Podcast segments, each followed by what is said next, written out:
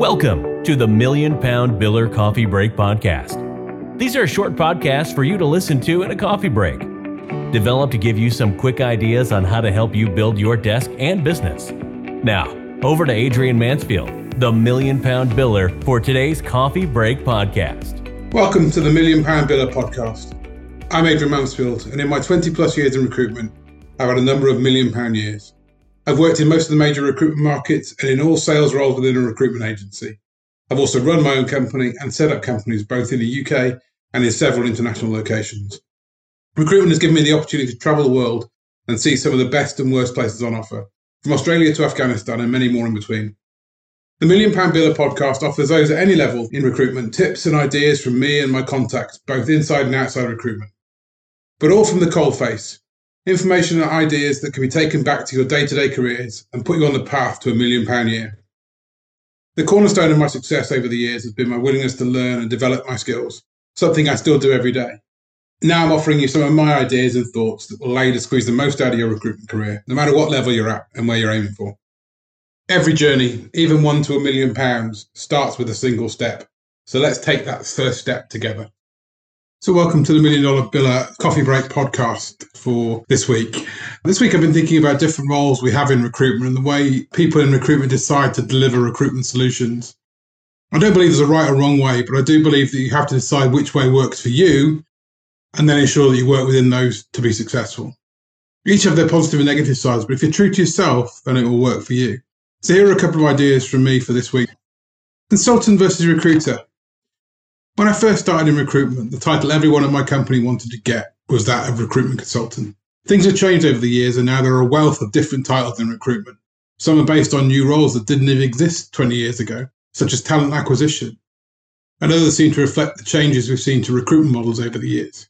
I have no issues with title. I've never been a big user of job title. Indeed, very few of my business cards over the years have ever had a title on them. And I'm definitely not in the title for credibility game. However, I do believe that what you call yourself should reflect the work you do for your clients. As I said when I first started, almost everyone was a recruitment consultant. That's not to say everyone worked the same way, but that was the title we all seemed to use. As the market has developed over the years, new titles have come in that I believe have better reflected the solutions we, as recruitment consultants or agents or recruiters, deliver to our clients. The way I see things, the differences in recruitment are like the differences in restaurants. There are many different types, from a three star Michelin restaurant of celebrity chefs all the way down to the multinational fast food brands such as McDonald's or Domino's. Both types make money. The likes of McDonald's do so by setting strong processes and delivering a similar service in every restaurant you go into. These companies make significant annual returns, but their per plate margins are very low. Hence, they need to ensure that their processes are tight and training in key areas is systemized so that everyone can come in and deliver quickly, so they don't have to cover lots of training wages. The three star Michelin restaurant, on the other hand, works on a completely different model. There you're paying a super high price per plate, plus often a number of added costs such as wine or other drinks. They don't set out to serve many people at a time, often less than 20 per restaurant per night. But those that do get served get the best quality meal and high end service. Those that go are often doing so for a special occasion. This is not an everyday event, such that fast foods can be. The restaurants can charge much higher margins, but on far fewer transactions. But their costs are also much higher, as they need to hire people who can deliver at the high standards expected. And any training they give have to ensure that the people get to those same high standards. Both types have one thing in common competition. There are always competitors out there, whoever you are, keen to take your market share. As with any business sector, the best restaurants in whichever model come out on top as they focus 100% on the keys to their business. They don't try to be something that they're not, nor do they attempt to appeal to different markets using the same price model. How silly would it look for McDonald's to start offering high priced service at the table with wines, etc.? And likewise, can you imagine a top Michelin restaurant trying to sell via Deliveroo or Just Eat? Coming back to recruitment, I think there are many things we can learn from the above examples. Decide what model of recruitment you wish to offer and then make sure you are set up to deliver to that model. If you wish to go down the consultant route, where you take on a small number of niche roles and deliver a high level service to your clients, then you need to ensure that you work to the same of the solutions as a Michelin restaurant. High cost, lots of additional benefits and service that add value to the client and candidates, but also focus on a small number of special occasion roles. Don't feel that you have to try to deliver on all the needs that a client may have. just like a Michelin restaurant doesn't try to feed everyone all of the time. However, if you wish to go for a larger number of roles or to deliver to a wider clientele, then you need to look to the McDonald's model and ensure that you can get your processes set up so that you can deliver quickly and efficiently to clients. The client will want to pay lower prices, but it's more likely that they will buy more from you so that your returns will still be high. I've delivered million pound years using both models, and I believe both are great options to get a million pound year. But you have to ensure that you're clear on which model you're delivering. One of the main reasons people aren't successful in recruitment is they try to deliver McDonald's service to Michelin clients or vice versa. Be clear which you are and deliver on the relevant model, and you're on your way to success. My second topic today is to decide what you want out of recruitment. I've been incredibly lucky in my 20 years in recruitment.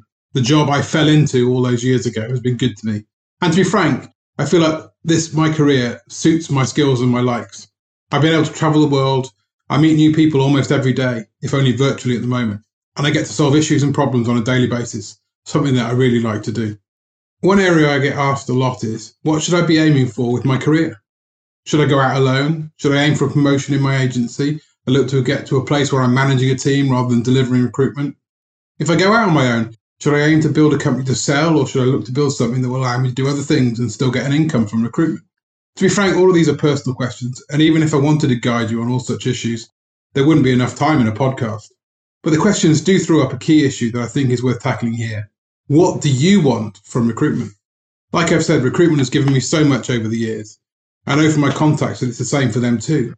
We are lucky to work in an industry that seems relatively recession proof, even if some sectors get hit that allows you to travel and deliver your services anywhere in the world, and that gives high returns for success.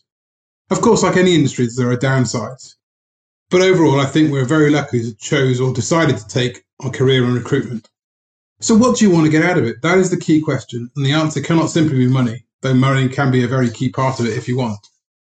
Once you know what you want to get out of recruitment, the rest of the questions about what you should do will become easier. If you want to deal with clients and candidates and focus on solving the frontline issues, then maybe moving into management isn't for you. Maybe you need to speak to your agency and suggest that you're better fixed to stay on the front line as a key salesperson and grow within that role. If you like the idea of working with others towards an overall goal and feel that you can help those others to develop, then maybe a manager role is more for you. There are many more nuances in that, but I hope you get the idea. Likewise, if you're seeing that the option of going it alone, as so many do in recruitment, then again, think about what you want and what such move will mean to you before you start down the path. Recruitment has so few barriers to entry that starting up on your own is perhaps easier in recruitment than in almost any other business.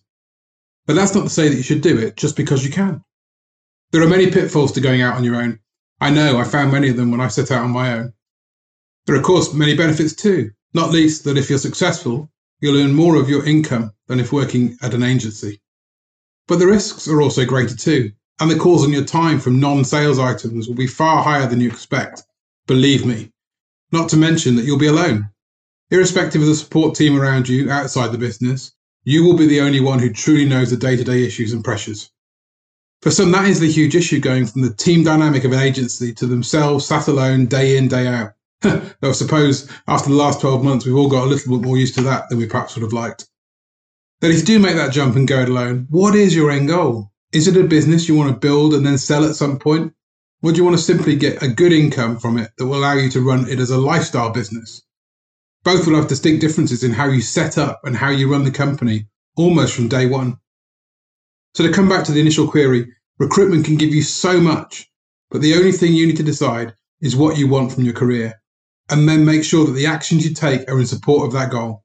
If you do that, you'll be well on your way to being successful in whatever it is you decide is right for you and hopefully you'll be well on your way to that million pound year. So thanks very much for listening to the Million Pound Biller Coffee Break podcast. Hopefully there's some ideas and thoughts there for you to take away this week.